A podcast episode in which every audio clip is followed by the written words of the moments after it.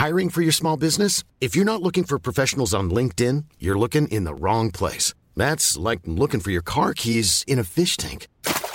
LinkedIn helps you hire professionals you can't find anywhere else, even those who aren't actively searching for a new job but might be open to the perfect role. In a given month, over 70% of LinkedIn users don't even visit other leading job sites. So start looking in the right place. With LinkedIn, you can hire professionals like a professional. Post your free job on linkedin.com/people slash people today.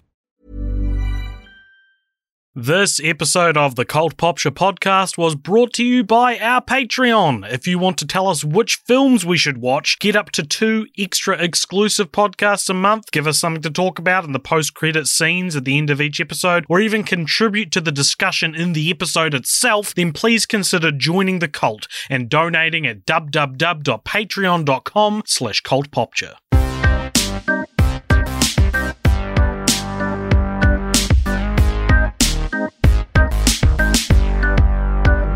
Along to the Cult Popture podcast. You're once again just here with AJ. Richard is still in China, and so we're going to continue to release another one of our Patreon sample packs. This is volume six, um, and this is, of course, our it's something we do when we're having a break for the year. Uh, you go into our Patreon backlog, which has two exclusive podcasts on it, and we release a little sample so that you can all hear it and all be like, huh, maybe I will join the Patreon over at patreon.com slash cultpopture.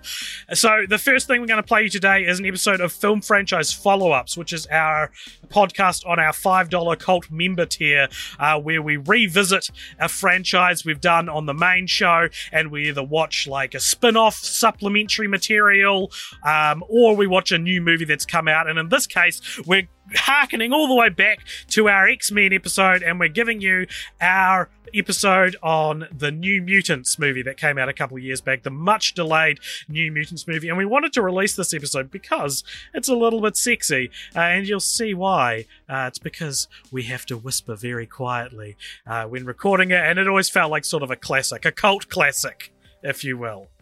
Um, and then we're going to play you an episode of our $10 tier uh, cult leader podcast, which is called generic underscore movie underscore podcast.exe, where patrons vote and suggest and vote on a sequelless movie for us to do a review on, and this is our episode on M. Night Shyamalan's The Happening. A very fun episode, so stay tuned for that. But first, let's get into film franchise follow ups with The New Mutants.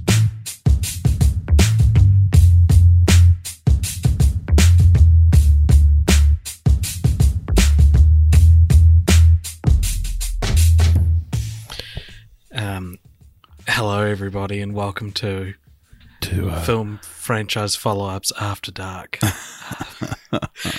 it is That's right. currently twenty to midnight, and I I've not tested the waters of how loud I can be in my room yeah, this so late. it's it's going to be a very very sensual podcast brought to you by two very sensual boys. but you know what? That's why you sign up to the Patreon, isn't it? There's this X-rated content. Have you got any X-rated things you want to get off your chest? Um, no, Mm, oh, baby. I've got some X-Men related things I want to get off my chest. Is that good? yes. I think that's a good good segue. Mm, um, yeah, because uh, this is film franchise follow ups, and as you well know, being a uh, member of our Patreon, if you're a new one, welcome. Thank you for joining. This is just one of the things we do, um, where we follow up a film franchise we'd previously covered, and so leading up to the release of Logan. In Oh. 2017, uh, we covered all uh, uh, 10 X Men films there were at that time. Um, but not long after that, we would get a new piece of uh, X Men media, which was the New Mutants trailer. Um, and then it would take a full three years for the film to actually be released. Three years. But do you know what? We've seen it. We've seen it, and look, I think Richard, if I might, I think it's really funny that after it was delayed, a hundred thousand times that it finally got released in like the one point in cinema's nearly 200 year long history Where did you get Uh, 200 years from? where when no one is going to the movies. 100 years. Cinema's over 100 years old. It's over 100 years. I wouldn't call it anywhere near 200 years old. How old is cinema? According to when was Martin Scorsese born? uh, so Two hundred years ago. what is the New Mutants about? Well, so it's it's about um, sort of a institution for young mutants who are still learning their their X Men powers. Because, as we all know in the X Men universe, uh, the the development of your mutational powers is a metaphor Mm. for what we go through in puberty in real life, Mm. and um, it's kind of you know people who maybe haven't got their powers under control yet, so they're a little bit dangerous. Yeah, yeah, and the main the main sort of character, um, her mutant power is that uh, she can summon a big bear. I don't know.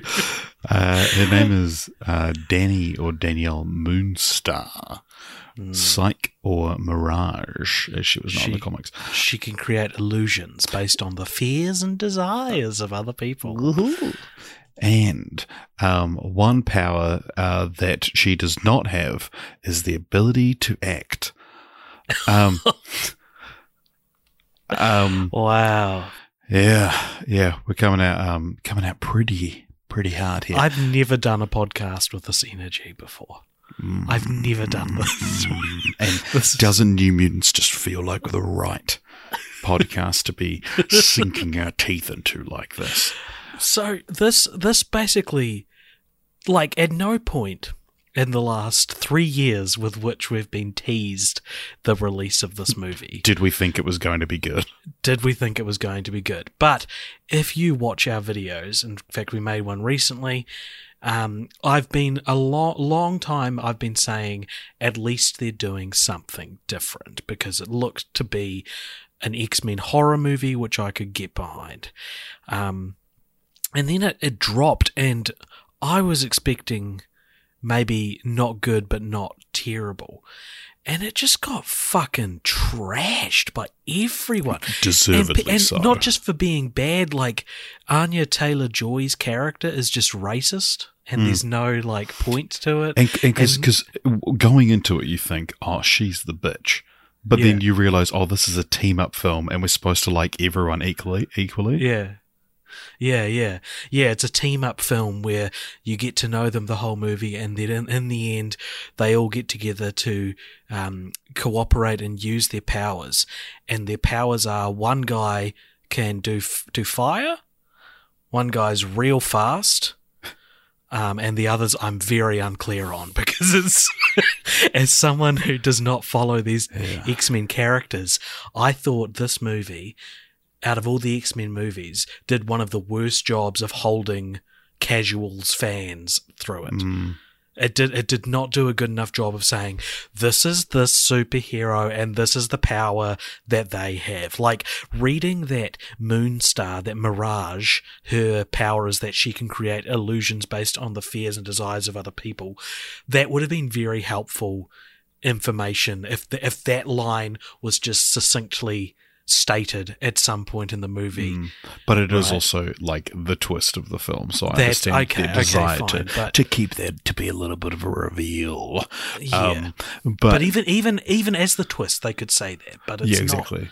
You Um, know. but we've also got uh, Maisie Williams, who can turn into a wolf. Okay, uh, that's that's sh- I can grasp that one. uh, and she's also Scottish. And do you know what? For someone who inspired a podcast called "Are the Game of Thrones actors even any good?"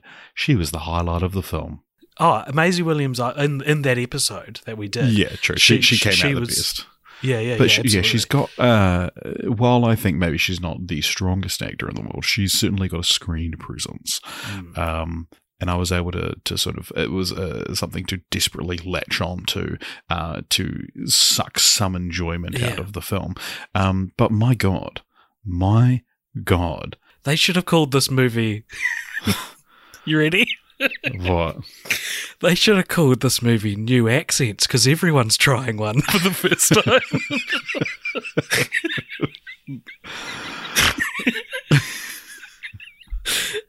because bloody so Anya Taylor Joy's doing a um A Russian the the kind of Russian accent you do with your mates when you've never heard a Russian person before. um, uh, what's Charlie Heaton from Game of Thrones? He's doing a um, Tennessee accent, and he's like British as hell. I think. Oh, in really? real- in real life, so his accent stuck out. I thought. Oh my god. Um, and Maisie, Maisie Williams was good as Rain Sinclair, but um, it took me three sentences to work out what her accent was. What she was trying and to do. granted, when when after three after three sentences, I was like, okay, she's doing a good job. But as she started, I was like, is this American? Is what is what is this accent? Um, but yeah, continue. Sorry. Uh, as I was about to say, uh, just to reiterate, uh, Danny Moonstar, the main character, the audience surrogate for this film, what an awful performance! Uh, one of the worst leading performances I've ever seen in a film. Um, this is this is one of those, oh my god, you're trying to act movies, um, where uh, you watch them have some kind of emotional outburst, and you go, oh my god, you were trying as hard as you could, weren't you? she had she had a line in this film that I thought was the fun, one of the funniest bad lines I've Hmm. heard. You, you saw this time. like a couple of nights ago. I saw it like two weeks ago, and I remember Yeah. there being lines like this. I'm so glad I have you to So remember here's of them. here's the setup. Her character is um, her backstory is that her father was killed off screen by what we come to learn is the uh, giant bear that um, demon she bear. can summon. The demon bear that she can summon, which. Side note, everyone is always like, oh, the X Men movies are too afraid to go comic booky. They never gave Wolverine his yellow spandex. Like, why are they, they need, they need to have the confidence to just go comic booky. And you say that, and then you watch a relatively grounded movie that ends in a giant Crash Bandicoot boss. And, a follow, and also, Anya Taylor Joy has like this pterodactyl puppet the whole movie. Oh, yeah. And then at the end, it's like a living dragon thing. And I, what the hell is her power? What Uh, is she can power? travel to like a different a soul dimension or something. And That's she has, not a like, mutation. What Yeah, yeah, I know, right? What's what the the X Men movies always are like because I, I'm annoyed because I think that it's cool to think of mutations and you know claws coming out of your hands is a, is a mutation, invulnerability is a mutation, but the ability to travel to other dimensions and make friends with uh, little dragons is not a mutation. It's Hmm. magic. You can say it's she's a witch or whatever. That's cool.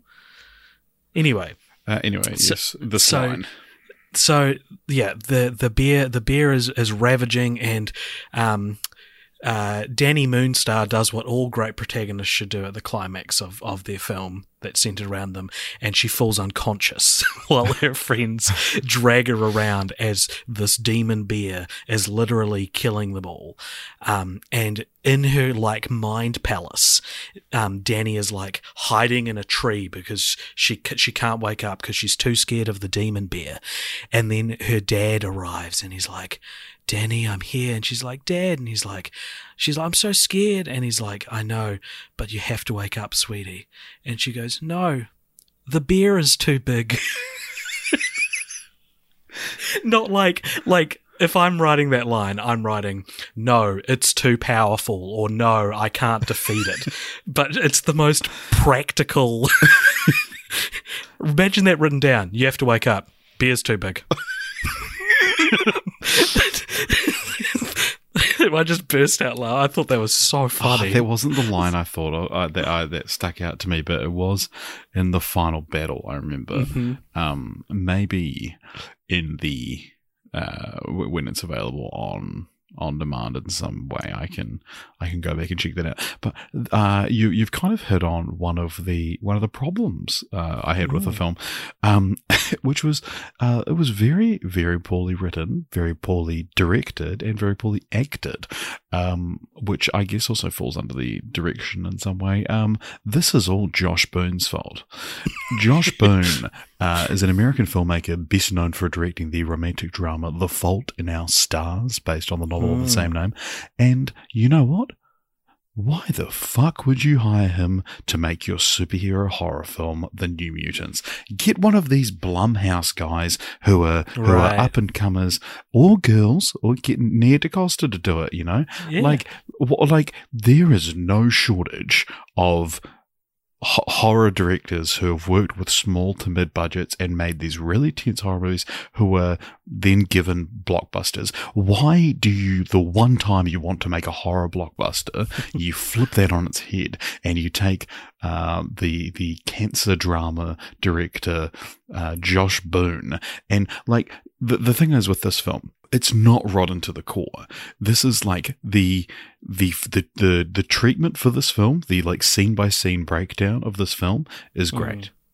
Like there's nothing wrong with the structure, but then once those uh, those scene descriptions are extrapolated into dialogue, you have your first problem.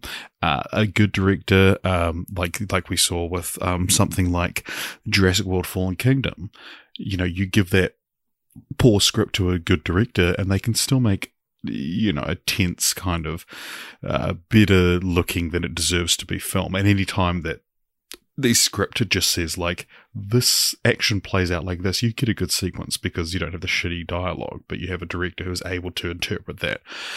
Um, but like any time there's an attempt to build tension, it just does not work. The trailer is scarier than anything in the film. uh, to give you a true. specific example of something from the trailer that was quite a, a bit of a jump scare. Um, that did not play out like that in the film. There's the you may remember from the trailer, uh, not necessarily you, AJ, but the listeners at home. Um, Hmm. might remember there's a bit where um, Tennessee man um, goes and puts his hand up to uh, like a washer dryer, and then the thing uh, a hand slams on the other side, and the whole thing fills with flames, and there's like a scream. Um, in the film, what happens is he he looks at it and he goes, hmm, and he sl- sort of slowly goes towards it. You don't feel the tension building, but I was like, I know there's a jump scare coming here because it's in the trailer.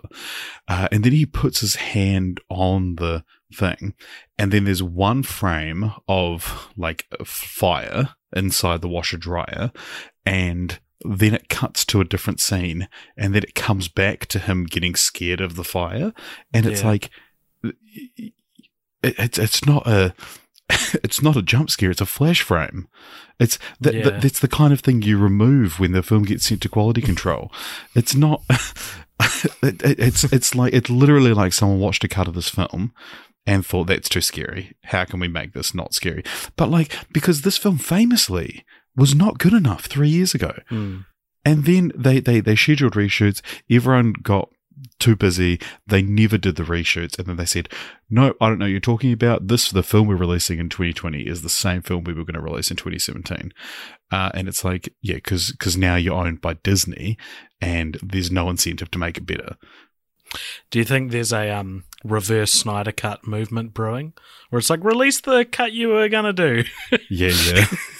Um, but look, you, you say why get Josh Boone when you've got all these horror directors? But Richard, this movie was shot so long ago that this entire new wave of horror and this indie, you know, the kind of academy loving horror movies that are kind of bubbling to the surface now, they didn't really exist. What this would have been shot in what 2016? Yeah, but still, you had like um, a lot of these these these horror directors had already signed on to things. Like you think about uh, Doctor Strange had Scott Derrickson, which was his came from horror. Um, yeah, yeah. Uh, what's his face? Who does the Spider Man films? Um, what's his name? John Watts. He came from horror. Um, uh, Adam Wingard, who's doing Godzilla vs Kong, which was Mm. announced ages ago. He did horror. Um, David F. Sandberg, Shazam. Um, Yeah, yeah. Yeah, that's a good point. Like it, it, it seems to be the new thing. So you make like a good horror film, and then you get given a, a big budget. What I thought, there's a scene I liked in this movie. Oh yes. and in a better movie, I would have said it was a scene I loved. Mm. So to to its credit, and and interesting, I didn't actually know this before seeing it, um, which was maybe kind of a um, hopeful sign of the times. But there is actually a uh, lesbian love story between um, Danny and Rain. So Maisie Williams, Just the kind of thing we talk about here at Film Franchise Fortnights After Dark. Yeah, yeah. Um, well, film franchise follow ups after dark. Fuck yeah.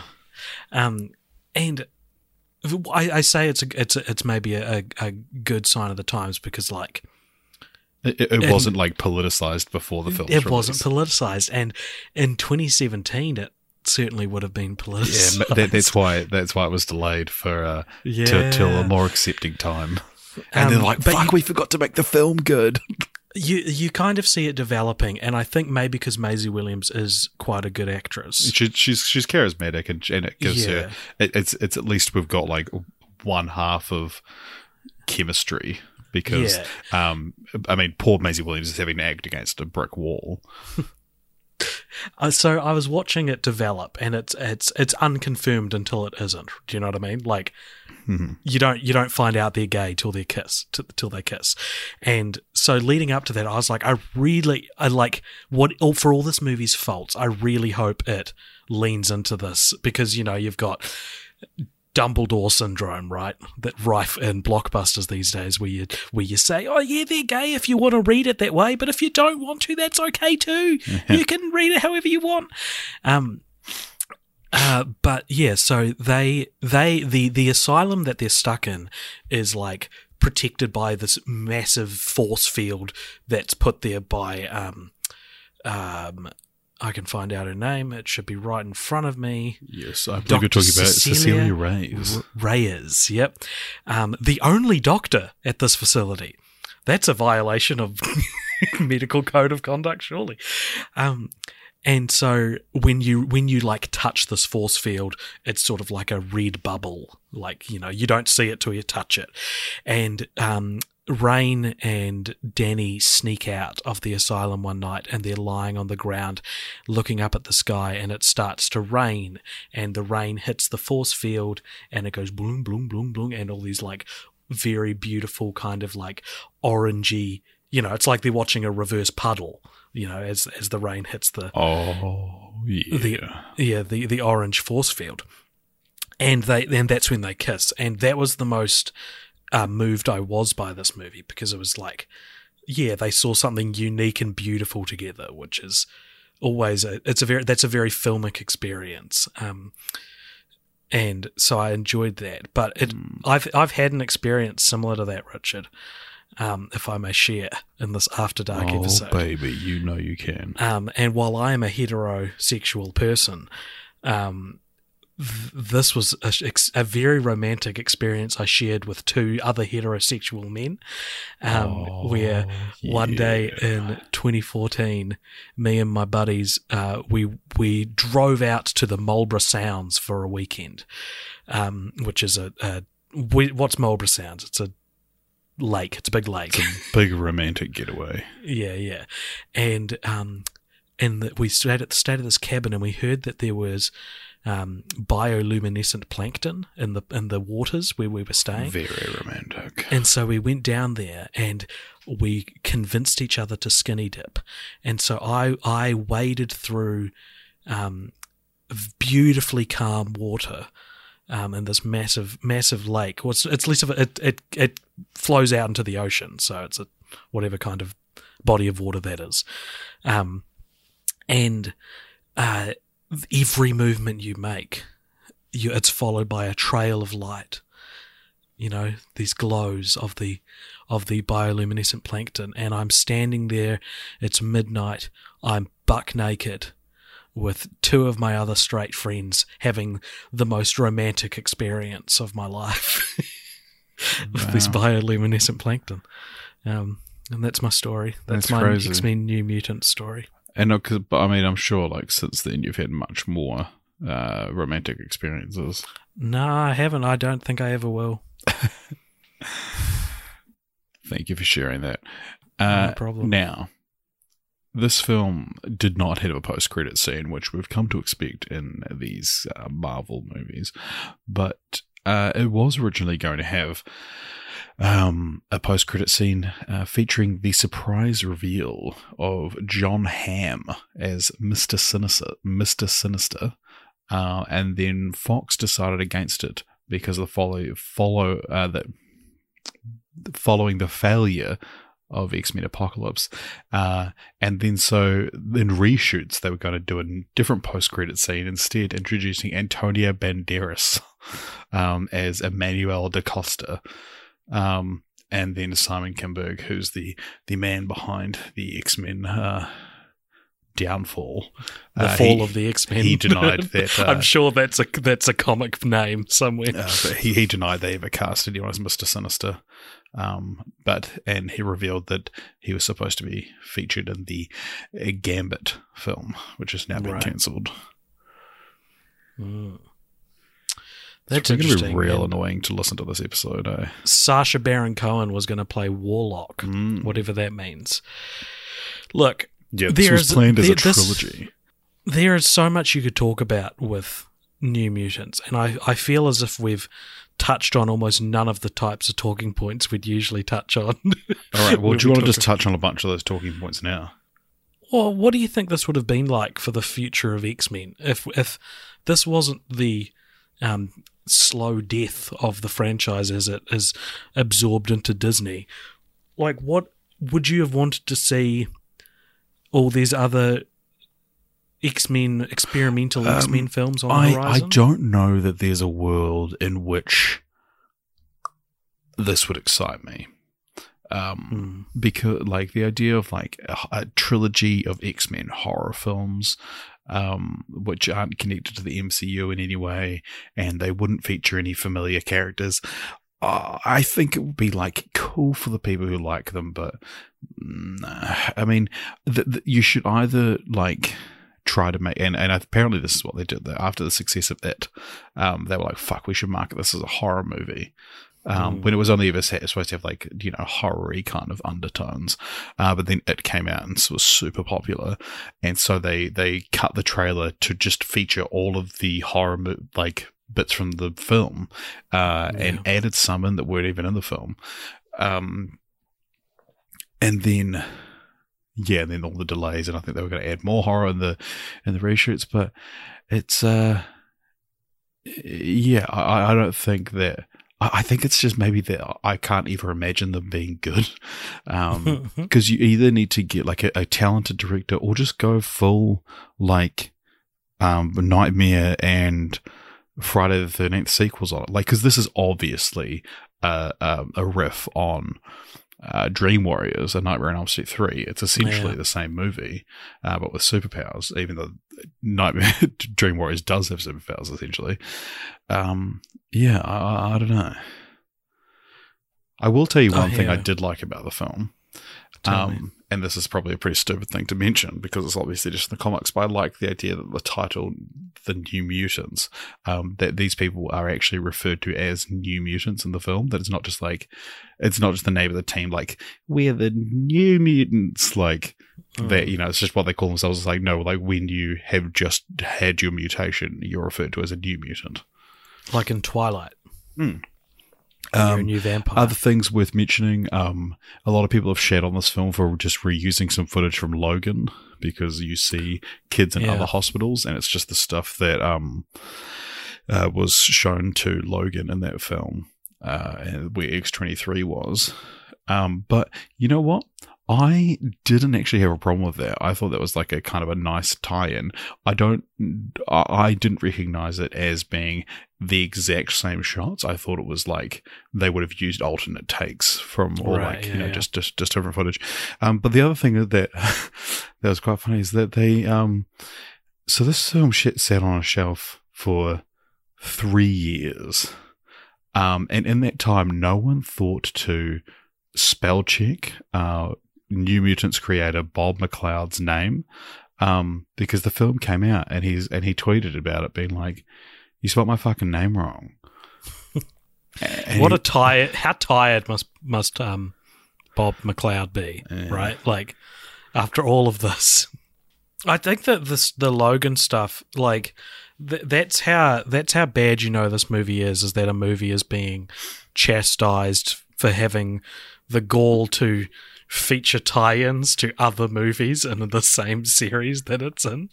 Yeah, the Oscar nominated Logan. Mm. Like, Yeah, yeah, yeah, but it's still like, you know, if the a new MCU movie stand where he stood? if a new MCU movie featured scenes from the Oscar nominated Black Panther, it's like, well, Yeah. it's, that's in the MCU. Yeah, yeah, Well, but I, I guess that there's also a bit of a double standard there. Um, because cause here I, people see it as lazy, whereas in the MCU it's world building. It is. It's not. It's not lazy in this. It is world building in this. I think. Yeah, it's it's like because because you would imagine that the you know you could imagine that the footage was made public because oh, I guess this takes place before Logan technically. So And also, it doesn't have to be made public because she's having visions. She's not when she sees the clips. That's what's wrong with it. Is that the camcorder filmed footage is supposed to be like an inside her head premonition of what's happened. I agree. Well, hey, um, I'm very cold. I don't know if you knew this. It's been very cold in Christchurch today. First time in a long time. It's been very cold. So I think I'm going to go over. I'm Sandra, and I'm just the professional your small business was looking for. But you didn't hire me because you didn't use LinkedIn jobs. LinkedIn has professionals you can't find anywhere else, including those who aren't actively looking for a new job but might be open to the perfect role, like me. In a given month, over 70% of LinkedIn users don't visit other leading job sites. So if you're not looking on LinkedIn, you'll miss out on great candidates like Sandra. Start hiring professionals like a professional. Post your free job on linkedin.com/people today. Shower and go to bed. Nice. And is this episode are we are we going to get this out before midnight tomorrow? Yes. Oh, so this will be one of our very first, uh, one of very few months where we release uh, both of our podcasts on time. And you know, because we didn't we didn't want to obstruct Halloween like October's exclusively Halloween themed content with um you know a, a Patreon podcast that's not Halloween themed. Oh wait, this is the only X Men horror movie. It would have been fine to release in October. okay, maybe should we record another one tomorrow? Uh, Okay. Or record something in the morning, and we'll get that out before the end of the day, and we can save this to for October. yeah, I've just discovered that there's a Deadpool short film. Isn't it just a trailer? Is that just no good. Is it called No Good Deed? It is. Yeah, that's that trailer where he's getting changed um, when Stan Lee dies or something. What? No, that was real life. Um, no, you know, it was, it was the first teaser for Deadpool 2. Okay. I believe we've already spoken about it. Ah, yeah. Ah, yeah. Okay, man. Well, hey, was good to see you. Okay, man, whatever. Um, thank you so much for joining us here on uh, Film Franchise Follow Ups After Dark. I hope you made it to the end of this because this is a weird energy. the scary door.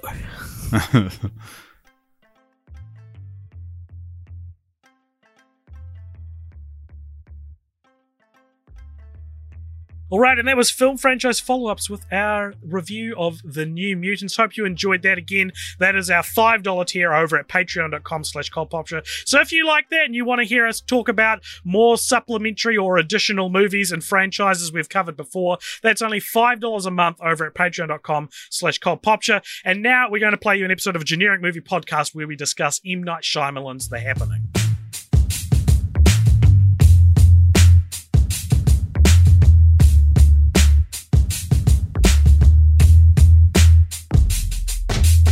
Um, okay. That just happened. Oh, okay. this is happening. It's happening! hey, Richard, can I ask you a question? Yeah. What's been happening? Oh, what's been happening with me? Um, happening phrases. Imagine if this movie was called The Haps. oh man, this um, this is just an accident waiting to happen. I reckon this movie's called The Happening because he couldn't think of another title for it. I've Yeah. always thought that it's just the title The Happening is just like Th- that could be any movie. you could be any movie. If something happens is arguably the only thing that has to happen in a story. Yeah. Um, and even then, some people, I guess, get away with it um, without it. Uh, yeah, anyway, welcome to Generic Movie Podcast. On the Cult Popture Patreon, I'm AJ, joined by Richard, and we're going to talk What's for a little bit. What's happening? evening. Fuck, I fucked it up. Fuck, fuck. Um, we're going to talk about the 2008 M. Night Shyamalan apocalyptic thriller, The Happening, starring Mark Wahlberg, Zooey Deschanel, John Leguizamo, and Wikipedia says Betty Buckley, who I don't know who that is, but it does star Spencer Breslin. she's the she's the old woman who thinks that she's going to be killed in her sleep. What? No! what? Oh my god. All right, so this movie, um, What This- happens? or anything or everything. The title he came with the title first, actually. and worked back. Um, yeah. So this this film is about uh, yeah. Mark Wahlberg is a a Philadelphia high school science teacher. Um, perfect casting. Um, and uh, all of a sudden, in one day. In New York City in, in Central Park, people start committing mass suicide, and, And, I do just want to stop there and say, like, if you're one of our more sensitive listeners, the unfortunate reality of this movie is that it's very funny, but it is also about suicide. So use your own judgment for how, Yeah. how if you want to listen to this one or not. We won't Um, obviously we won't make mean jokes in, the, in that regard, but Yeah, the the the the, the hilarity of the mass suicides become comes from the kind of like the poor storytelling, the poor storytelling and the like the yeah the the and this poor direction. But um yeah, so essentially the the the titular happening is uh mass suicide. So there's something um believed to be a an airborne neurotoxin, uh bioterrorism, uh yeah, causes people all over the northeastern United States to kill themselves. Um and then so that we have a little our little group of survivors, as with every apocalyptic film, uh, which slowly gets smaller and smaller. Uh, and it's essentially looking for a safe haven until they just find a little cottage uh, in the middle of nowhere, and then just the next morning it just stops. yeah. So it ends up being that it's from the plants. Yeah, Um, pla- which is which is interesting. So let, us talk about this. So it's it's mentioned all throughout the film, and it's like heavily implied throughout the entire film that it's some kind of um, uh, was like a spore. Um, Yeah. let off by the plants, and I I knew the one the one of the things I knew about this film is that everyone hated the twist that it was the wind that did it. Everyone's like, that's the stupidest thing I've ever heard. The wind is killing people. Oh, they, they're trying to outrun the wind. Um, and it's this big twist. Um, and it's, it's not really a twist. It's just, it's like, it's information that's given to you throughout the film. Um, Mm. and also it's not the wind doing it. Yeah, no, it's the plants. It's- I think it's less of a twist. That so you never seen this before? Oh, I hadn't, no. Oh wow, okay. I, I used to have a poster of this in my bedroom when I was a teenager because I was um I've I've talked a bit before about how much I love the movie Signs, which was a couple of movies before this and right on the cusp of like how how willing you're letting you're going to let yourself watch how far you're gonna you're willing to let yourself watch an M Night Shyamalan film um, for a lot of people, and so this is well off the deep end. I think. Um, I think I don't think it's that it's the twist. I think that originally the idea that it could be the plants is presented to you earlier in the film as like a wacky joke from a lunatic character. Right. And so I think I think the problem is the movie itself goes, wouldn't that be stupid? And then it is that. Right. Okay. Yeah. Which I think I think is part of, and it is stupid. It is stupid. Mm. It's it's it's dumb, and and it's and it's there's like a scene where he talks to a, a tree and it ends up being plastic, and like I I'm sure it's supposed to be comedic, but because um Mark Wahlberg and M Night Shyamalan is like a toxic cocktail of whatever what's the opposite of self awareness, like Yeah. right? Like putting those two together, you're not going to be able to differentiate between the scenes that aren't supposed to be funny and the scenes that are supposed to be. Yeah, like like I the thing is, so this movie, um, famously a very bad film. Um, famously right like like a defining Um, I feel like it's a defining bad film. Yeah, You know what I mean? Like same way that Suicide Squad is kind of like the defining bad movie of the 2010s. I feel like this is the defining bad movie of the 2000s. Uh, no, I would say the rumors. Okay, but the room is like in another. Yeah. Um but th- this tier, this I is guess. to me it's on the same kind of level as The Room. Like It this is, right? This is Yeah. a bad movie, but I had a blast God, watching it. What a joy watching this movie. And here's the thing about me is I don't like watching bad movies. I we watch so many that I enjoy good ones and even people who are like like there's a couple of cats in our Discord who are like, Oh we we we sorry, I shouldn't do a voice actually. I don't have a problem with them doing it. It's just they love bad movies and stuff, and it's like that's cool and I get it. I just I hate it. But there's something magic about the happening. Well, There's yeah, and- something and, and uh, yeah, it's it's that it's that curve of of minus ten to ten in terms of quality. Mm. Um, is that like yeah? Because I've always said that for me, the worst thing a film can be is boring. I wasn't bored at all watching this film. Um, Mm. like you're, you're waiting Ah. to see what happens and how like I, like there wasn't a moment in this film where I I, I barely looked at my phone. I was Yeah, like yeah. because it's just like you didn't want to miss anything because it's so funny. It's I a comedy. Think the f- the first half of the film is more entertaining than the second half. I actually think Shyamalan had three quarters of a script and then got to that point and was like, ah. They go to a couple of houses. Just doesn't know how to end it. Um, oh my god, yeah, it is so funny because of how bad the acting is. Mark Wahlberg, terrible in this film. Oh, yeah. Zooey Deschanel, terrible in this. yeah, she film. talks about in the film about not liking showing emotions, and it's like Yeah. that's why you're not a good actress. oh my god, it's so funny, man. And like, so this is this is seventeen percent on Rotten Tomatoes, and I rated it one star on Letterboxd, but I also liked it, and I Yeah, think nice. that's crucial, right? Yeah. Like, it's like whether or not you like something is is irrelevant from your star ranking. Yeah, like if you were at a party or like a get together and someone's like, let's put on the happening, you wouldn't be like, oh no, that movie's so bad. You'd be like, fuck yeah, everyone get Yeah. around. Yeah. So here's here's some funny things that I think are in this movie. Um, right at the start, you see like a like a, an example of what's to come. Right, like the the you see two two women sitting on a park bench, and one of One them of which is Dakota Johnson, who Is it? Is she yeah, really? Oh, I didn't yeah. notice. she um and she's she's the one, of course, who um started to bring down the um uh the empire of Alan. Mm, yes, I actually really like Dakota Johnson. Despite I don't think I've really seen a role that I've of hers that I've particularly enjoyed. I just think she's cool. Um, Anyway. wait, uh, maybe it wasn't. She's not on Wikipedia. Um, let me have a look. I swear it was her. There's a girl I recognized next to her. Oh, she didn't start her acting career until the Social Network. Who the fuck Okay, was it then? What the hell? It's a it's it's definitely a recognizable actress who I don't who I no longer like couldn't couldn't place. So it's not Dakota Johnson. Um I'm going to pull it up while you talk.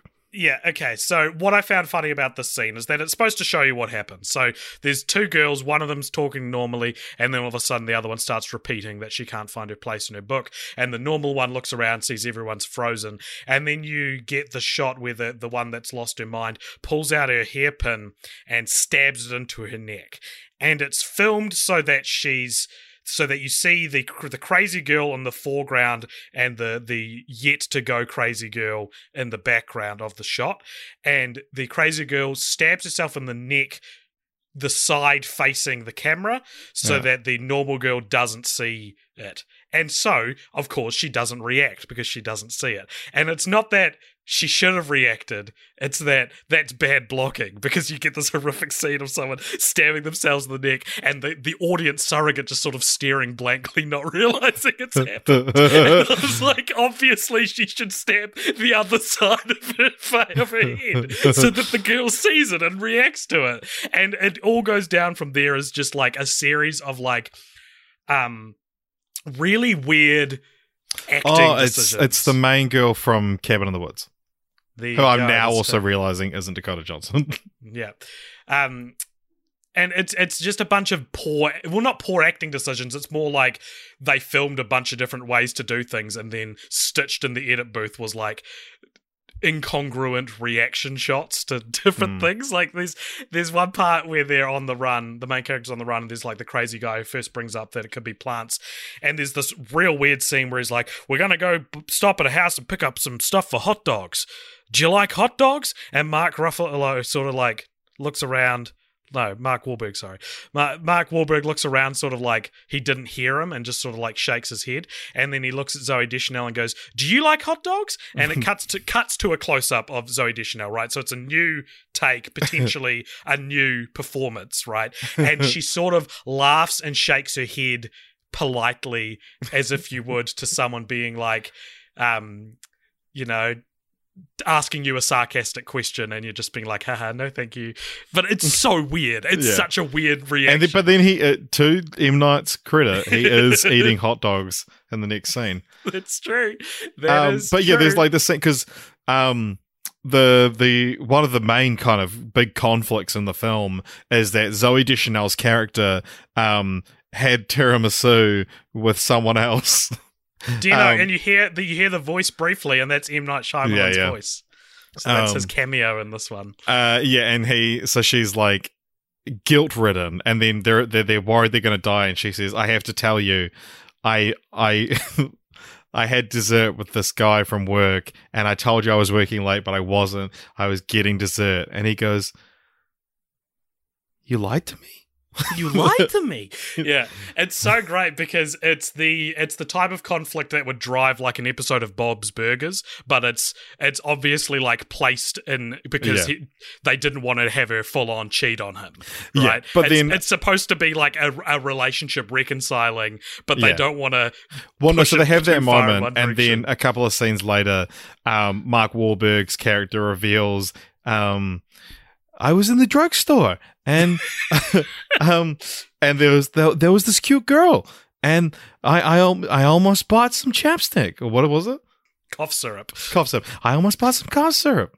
It's, it was six bucks. Superfluous cough syrup. I almost bought it." And it's like, and that, that's actually what that's actually the dialogue from the scene. Yeah, Um, but um, and then she's like, "Are you joking?" And he goes, "Yeah." and, and then that's it. And then their their, their argument is resolved. I just I like, and we've talked. I don't know if we've talked about this on pod. We've certainly talked about it in our friendship. Like, if a character cheats on their um, partner, it has to be under very specific circumstances for me to not opt out of the film entirely. Like, if a main character, like I, I don't know, yeah. just it's a a very um so, like millennials trying Yeah. to work out life. Um, like that genre of Netflix Yeah, show. yeah. It's in all of them. Yeah, and I hate. I think it ruins characters. Uh, But in this case, it's like she kind of needed to cheat on him a little bit more than just what she did. Right? She needs to like have had feelings or thought she had feelings for him, so they went out for dessert. Like, Yeah. uh, like honestly, if I was told Jess is like, "Oh, I went out for dessert with a girl from work," she'd be like, "Okay, well, like, did you bring me any home?" like,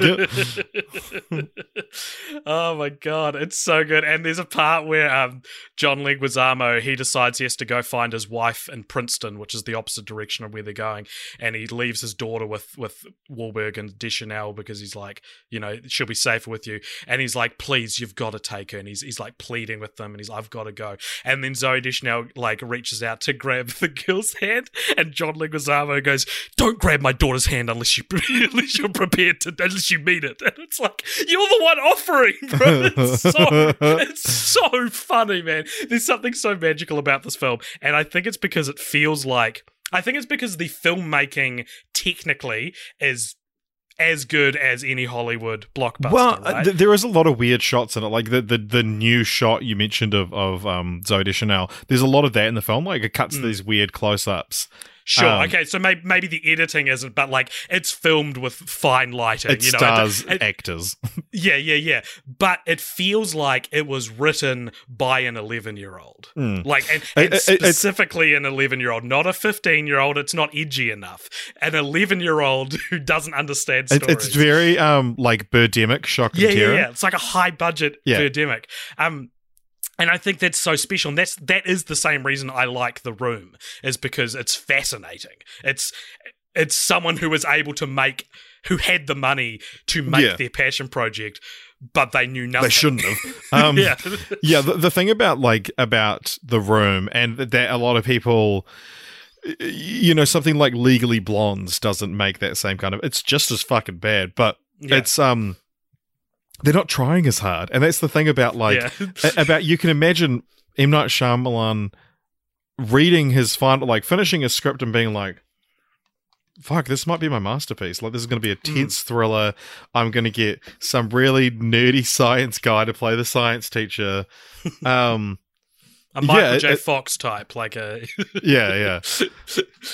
Um, yeah, no, absolutely, and I think um, like these days, the Last Airbender is is what you talk about when you talk about M Night Shyamalan's darkest days. Hmm. But I think The Happening is somewhat of an overlooked piece of dog shit. in his, his, his filmography these days, and maybe it's because it does have that fun to it um, that that you don't get. But like it it's because I was because when I was I was trying to think like what who wrote the you know what does it feel like it's written? This and I landed on like 11 10 to 11 right? Because if this was 15 it'd be a 15 year old wrote this it'd be way more um sexy and and edgy I think and try to be about something more where this is more like cuz cuz I'm a film tutor right? So I I'm constantly punching up students scripts right? You know what I mean? Yeah. I'm I'm constantly being like you could do this to change this so that this has more resonance.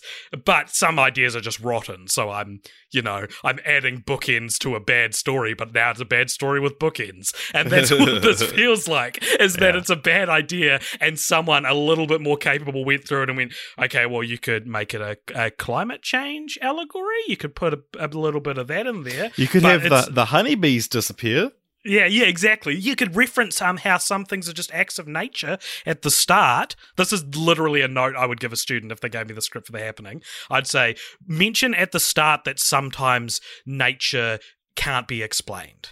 yeah Right, because you know, and then at the end it, it comes back, and it's almost a um, it, it's echoes of it's a bookend uh, in a shitty movie yeah, yeah. Well, it's echoes of Walter White and Breaking Bad talking about growth and decay. You know, it's like that sort of thing, right? Yeah, yeah. Um, and so yeah, it's it's the situation where it's like it feels like there's a dumber version of the happening, and then someone slightly older combed through it and added a, a touch more maturity and was like, "All right, you make this character's uh, um." They have a rocky relationship, and then they gave them the note the character should have the rocky relationship, and then the 11 year old went back and, and wrote these gaudy expositional dialogue scenes with Zooey Deschanel's like, I can't do this. I have trouble showing my emotions. It's like, no, no, not like that. Not like that. Show, don't tell. Um, and so I think I think this is such a fascinating and fun movie because of that. Um, and I could go on and on about different examples of of similar things happening. Ah, I do have a um fun piece of trivia about this film that is very specific to me. okay Um, would you like to hear it? yes Okay, so in the scene, it's it's it's somewhat of a famous scene in the film. It's right before. So, so the, there's sort of two groups of people walking through a field, and there, there's like a group maybe a hundred meters behind another group walking through a field, and then whatever the plants are doing, whatever the wind is doing, it gets the group behind, but not the group in front. Yeah. that- you know, am I explaining clearly enough? Um, and so the group behind all start killing themselves while the group in front can't do anything. And it's famous because there's a, because people for some reason are asking Mark Wahlberg what to do, and he's like, "Just give me a second. Why can't someone just give me a goddamn second? And it's just so, oh my god, it's such a funny reaction to to leadership, to being like the, a reluctant leader. People are dying, and you're like, just give me a second.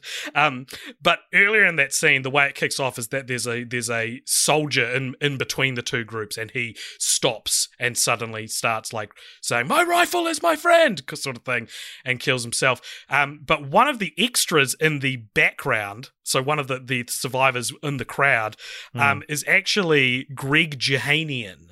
Who is the bassist for a little band called mewithoutYou? Which Really? is my favorite band. You see him in one shot, and canonically he dies. yeah Um, and I, I remember it was posted to the mewithoutYou subreddit once, being like, haha, Greg is in the background of of the happening. And it is, it is him. It's clearly him. And it's so funny to see that. And like the um just the the that scene. I remember that scene from when I first watched it as well because one of the things that spins off on that is they work out that you have to be in small groups to not get affected, Yeah. um, which is then subsequently ditched later on in the film when you're supposed to think the three of them are going to die from being alone together. Um, but uh, I thought I think that's the only good thing about the concept, in my Hmm. opinion. And I, Did the you idea there's, that there's, there's no Uh, Google results that include both Greg Jehanian Jr. Yeah, there won't The be. Happening? There won't be. He's not. It's not a big enough band. He's not a famous enough person. You can add him on Facebook. That's how you know not famous he is. Um, but the the I think a post-apocalypse, like a post-apocalypse story, where the clincher is you can't be in groups bigger than three or four, Yeah. has dramatic tension to it. You know, you'd break up families. You'd you know you'd you'd have to keep away from other groups of three or four. And like I'd watch it. I'd watch a TV show like that. You know, I think Mm, that's a The Walking idea. Dead. Yeah, The Walking Dead, but you can't have groups larger than four. Well, that's essentially when um, God, who was it? Greg Nicotero took over as showrunner. Um, Right. no, not Greg Nicotero. He's too good. Um, uh, yeah. Um, that it was like, okay, we've got this massive cast. Let's just split them up into groups of three or four, and then so each episode ends on a cliffhanger, but you don't see that group again for like six episodes. Right. I don't know if I'd want that. I'd want it to like focus on one group, and maybe it's like a family that had to split into two because Mm, they had six members. You know, yeah. something like that. Um, but yeah, I I don't know. I think what like what do you have any more thoughts to to give us on the happening? Um, well, d- uh, dude, where's my sequel? Oh, of course, yes. Um, Well, that's mine. That's I just gave you mine. Nice. Mine is called Le Happening. um, because the film ends in France. That like It, the it would be called Le happening. um that yeah you change the word the instead of the word happening. That's your sequel. Le happening. yeah. Uh, shall we see what um English to French into text the happening L'envers Wait. L'événement. Hmm. Um, actually, let's go on the happening IMDb page, and you know, it, it Yeah. says like what it's known as in other countries. Mm. Um, oh, I feel like this would have, this could have good alternate titles. Huh, I can't find it also known as. Um, we've sensed it. Oh, this is yeah the the tagline for this film. Do you remember this? I should yeah, because this was after the it? Sixth Sense and Signs, The Village. Oh was- no, it was too. We've sensed So- it. We've seen the signs. Now it's happening. and this very much is like this feels like Signs too in a lot of ways. It feels like he was interested in a lot of the themes of Signs and tried to replicate that Yeah. um, to not a very good effect. Uh, but hey, man, um, some interesting stuff from the Wikipedia page. Just scrolling down, it was originally called the Green Effect, uh, and no one wanted to buy it. and he rewrote it. God, this is a rewrite. Um, here's some. We've got some critic reviews here. Um, da da da uh, Glenn Whipp said, tamping down the self seriousness in favor of some horrific silliness. M. Night Shyamalan's The Happening plays a genuinely enjoyable B movie for anyone who inclined or able to see it that way. That's such a good way to put it because I don't think it is intentional. But if I was M. Night Shyamalan, I'd be like, yeah, it was intentional. It was, I cast Mark Wahlberg. It's an intentional B movie. Um, Kirk Honeycutt of The Hollywood Reporter, the film lacked cinematic intrigue and nail biting tension, and the central menace does not pan out as any kind of Friday night entertainment. These are fun. These are very fun. Stephen King commented on it. Of Fox's two summer creep shows, the other being The X Files, I want to believe, I give the edge to The Happening, partly because M. Night Shyamalan really understands fear, partly because this time he's completely let himself go, hence the R rating, and partly because after Lady in the Water, he has something to prove. Lady in the Water is one that doesn't get talked about too much anymore. Oh, yeah. Well, because Rob- Lady in the Water was kind of like I think flew under the radar a little bit, and Right. just was like, oh yeah, that's maybe a flop. This was very clearly like, yo, this is real bad. He's he's he's he's not good anymore. Yeah, yeah. Oh, Mark Wahlberg's commented on it. Yeah. Offered his Doing own his opinion of the hap- happening, saying saying that Amy Adams, who was in consideration for the role of Alma Moore, had dodged the bullet by not starring in the film, and he said, "It's a really bad movie. Fuck, fuck it." It is what it is. You can't blame me for not wanting to try to play a science teacher. At least I wasn't playing a cop or a crook. About Wahlberg's reaction, Shyamalan said he's fine about his opinions, since that would be the only case of that happening. No, but really, no. It's totally his call, however he wants to interpret it. it's like a drama between Shyamalan and Wahlberg. This is great. Uh, Um, but I think that's all we have to say about the film, yeah? Other than just, continue to read its Wikipedia page. I do want to say thank you to Dimitri, who suggested this. We don't often Mm-hmm. thank you, uh, mention who suggested the, the film, but uh, there you go, Dimitri. A little shout out because for you. it, it highlights that the same people keep winning, so we generally shy away from it. Um, yeah, cool. So thank you for listening, everybody. I hope you enjoyed our thoughts on the happening. I, I enjoyed the happening. All right. See you next time. Bye. Bye. That just happened. All right, that was generic movie podcast with our thoughts on the happening. That is over on Patreon. If you donate only ten dollars a month, you get access to that podcast where you actually get to suggest and vote on which movie we cover as well. So it's a lot of fun, very similar to how we do our one dollar tier, which is where if you donate a dollar a month, then you get to suggest and vote on which franchises we cover on the main show. Uh, and there is also, of course, a fifteen dollar tier called Cult Elders, where if you join, you get access to a secret Discord server where you get to be part of the conversation we have in the episode. And uh, yeah, speaking of Discord, that's one of the places you can support us for free if you don't want to or can't uh, give us any money, which is perfectly fine. There is a, still a way to support us over on the Discord. You can join the Discord um, and be amongst the community. Let us know what you think of each episode, or you can follow us on Twitter or Instagram, or you can email us at cultpopmedia.com at, at gmail.com, cultpopturemedia at gmail.com, um, and tell us your thoughts. Hope you enjoyed this Patreon Sample Pack Volume 6. Uh, we should be back to our regularly scheduled programming next week, uh, but hope you guys enjoyed this. And um, please, again, if you would like to hear more, if you'd like to support, head on over to patreon.com slash cultpopture.